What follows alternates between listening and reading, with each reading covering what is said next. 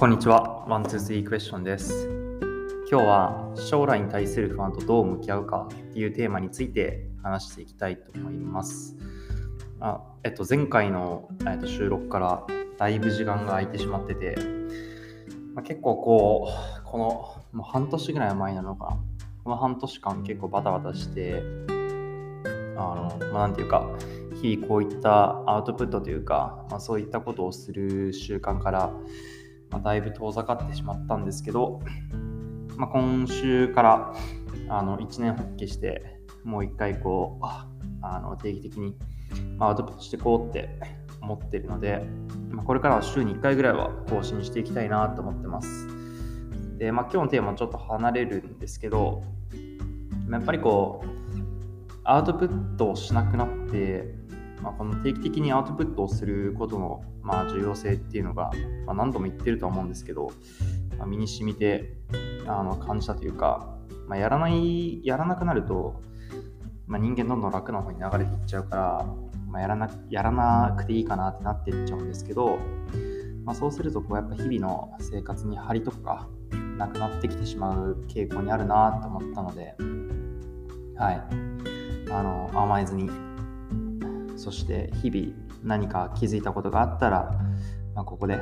アウトプットしていきたいなというふうに思ってます。で、まあ早速本題の方に入っていくんですけど、まあ、将来に対する不安とどう向き合うかっていうテーマについて、まあ、話そうと思ったのが、こう、まあなんていうか、この半年間、まあもう1年ぐらい経つんですけど、まあ、ペチルを設立して1年経って、あのこの1年間、SNS っていう授業を作ってきて、まあ、すごく楽しいんですけど、やっぱりこう、ユーザーを獲得していくのにすごくこう苦労していて、まあ不満、不安になることとか、まあ、ストレスを感じることもやっぱりあって、で、まあ、その時に、なんていうか、こう、今まで感じてきたストレスだったり、不安だったりっていうものとの、こう、なんだろう、性質が違うなっていうふうに、えー、と思うことが多くなりました。まあ、なんでそれについてちょっと話そうと思っていて、えっとまあ大きく分けて不安の種類ってこう2つあると思ってます。で、まあタイプ1っていうふうに名付けると、まあ、タイプ1の不安っていうのはこうもう明確にゴールが見えていて、まあそのゴールにたどり着けるのかっていうような、まあ、不安の種類だと思ってます。で、まあ、例えば受験とかが分かりやすいと思ってるんですけど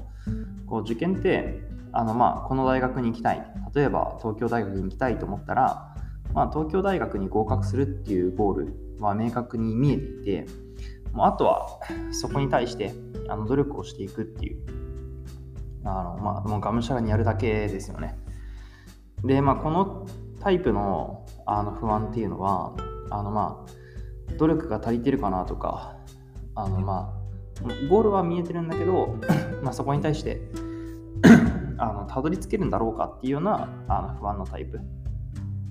が、まあ、タイプ1の不安でタイプ2の不安はどういう不安かっていうとあのゴール自体が見えていないケースだと思ってます。で、まあ、これはどういう不安かっていうとそうですね、まあ、例えばその将来どうなりたいかみたいな、まあ、そもそもあの大学に行くっていう前提に立ってない人とかだった場合に、まあ、就職をするのかはたまたこうあの大学に行くのか、まあ、大学のケースはちょっとあんまりこうクリアにしにくいんですけど、まあ、自分がどの業界に行こうかなって悩んでるとかあのま明確なゴールがない場合ですよね。あとまあ人生どうなりたいかみたいな、まあ、そういったこう明確にあのまあ、ここに行くっていう目的が定まってないようなあの不安、まあ、ゴール自体を自分で設定しなくちゃいけなくってあの、まあ、受かる受からないとか善悪とか達成した達成しないっていうのはこう可視化しにくいようなタイプの不安っていうのが、まあ、タイプ2の不安だと思っています。で、まあ、こう自分の人生振り返ってみた時にまあ、こう自分の成功体験とかをこう振り返ると、まあ、受験だったりとか、まあ、就職だったりとか、まあ、こうすごくこう大学に受かる高校に合格するあの会計士試験に合格するっていうようなあの、まあ、ゴールが明確に見えていてで、まあ、そこに対してこうがむしゃらに努力をしていくっていうあのパターンはあの今の人生すごく多かったなと思っててで、まあ、そういったタイプのこう不安っていうのは、まあ、もちろんその当事者になってる時ってめちゃめちゃ不安なんですよ。まあ、確かになんか受かんなかったら人生終わるぐらいにやっぱ思ってるし受験生だった人ってみんなそうだと思うんだけど、まあ、けどあの、まあ、そういったタイプのあの不安ってやれば解消できるものだと思っていてあのやっぱ不安だから勉強するだしあの勉強すればするほどゴールに近づいてるっていう実感があったんですよね。なんで結構、まあ、このタイプっていうのはあの、まあ、努力すれば報われるケースがすごく多いと思ってます。で、まあ、僕自身はこのタイプ1の不安に対する克服の仕方というかあの、まあ、こういったあの課題を解くのは得意でした。なんで結構僕の人生はタイプ1で成功体験は構築されてきてるんですけど、あの、まあ、こう、20代終盤以降になってから、まあ、特に起業してからなんですけど、まあ、世の中って、あの、タイプ1の不安とかタイプ1の課題って、実はこう人生に占める割合ってすごく少ないんじゃないかって思うようになってきました。で、まあ、企業自体がまさにタイプ2のあの課題を解いているケースだと思ってて、まあ、特に不安と立ち向かうのはタイプ2だと思ってて、こうなんか明確にゴールが見えてないんですよね。まあ、それはなんか僕がゴールを見つけられてないからじゃないかって話もあるんですけど、あのまあ起業とか、なんだろう、まあ、人生全般に関してもそうなんですけど、こう明確な正解ってなくて、まあ、もちろんそのなんかあのある程度の規模になってくるともうなんか方程式みたいなの出てくるんだと思うんですけど、まあ、今僕が置かれてるようなシードキーって呼ばれるようなあのフェーズだとなんかあのこれを達成したら OK みたいなのはなくてそのユーザーの課題を見つけなくちゃいけない。ユーザーがどういったものを求めてるかっていうのを見つけなくちゃいけなくって、まあ、そこに対して正解はないんですよね。これをやったら絶対にこう伸びるみたいなものがなくてもしかしたらこれかもしれないし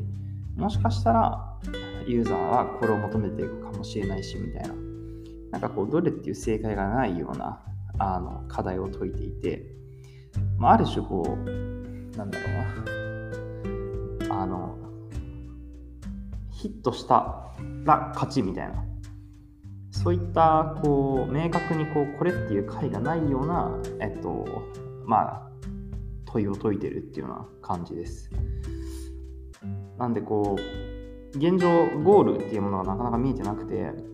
あのもしかしたらあのゴールに近づいてるのかもしれないけどなんかやったからといってゴールに近づいたっていう確証が得られないのがなんか今僕が感じてる課題だと思ってます。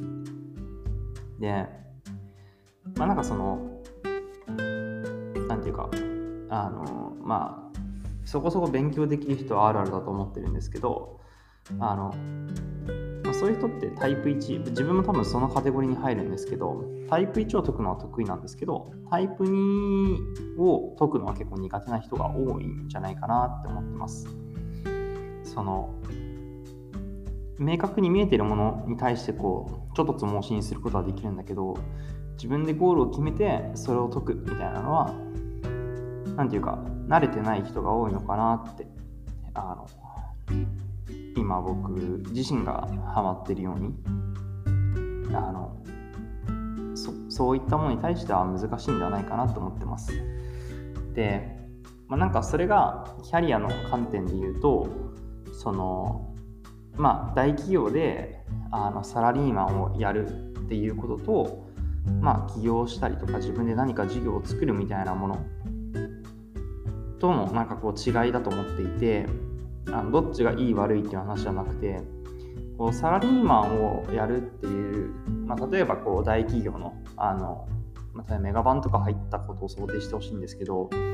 こう明確にこう課長部長あの支店長役員になってっていうようなそのキャリアがすごくこうゴールが設定されていて明確にそこを目指しやすいと思うんですよね。なんかそれってこうタイプ1のゴールにたどり着けるかっていう。で、このゴールにたどり着けるかっていうのはもうおおむねそのゴールの席数は決まっててあとはそこに対するこう周りとの競争みたいな構図になっている。一方でそのタイプ2っていうのはさっきも言った通りこう企業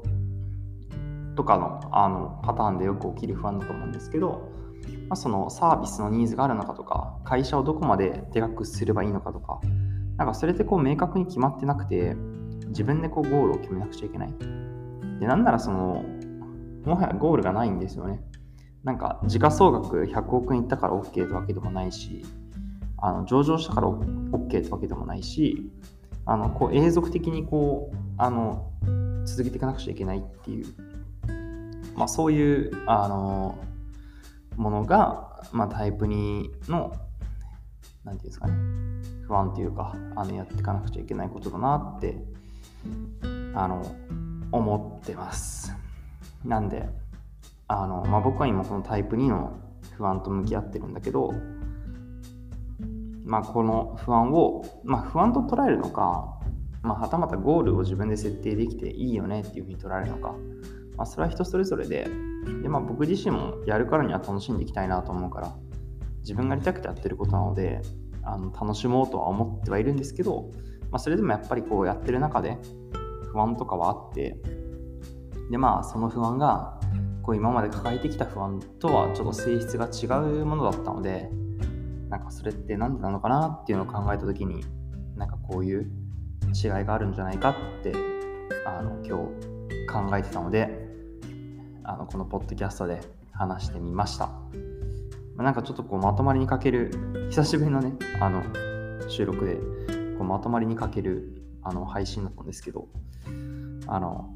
もしね今日の話が役に立ったなとか面白かったなっていう方はぜひ、あの、サブスクリプション登録よろしくお願いします。あの、これから定期的に、あの、頑張って配信していこうと思うので、やっぱこうやって今、久しぶりに、あの、一発撮りで撮ってるんですけど、話してみるとやっぱ、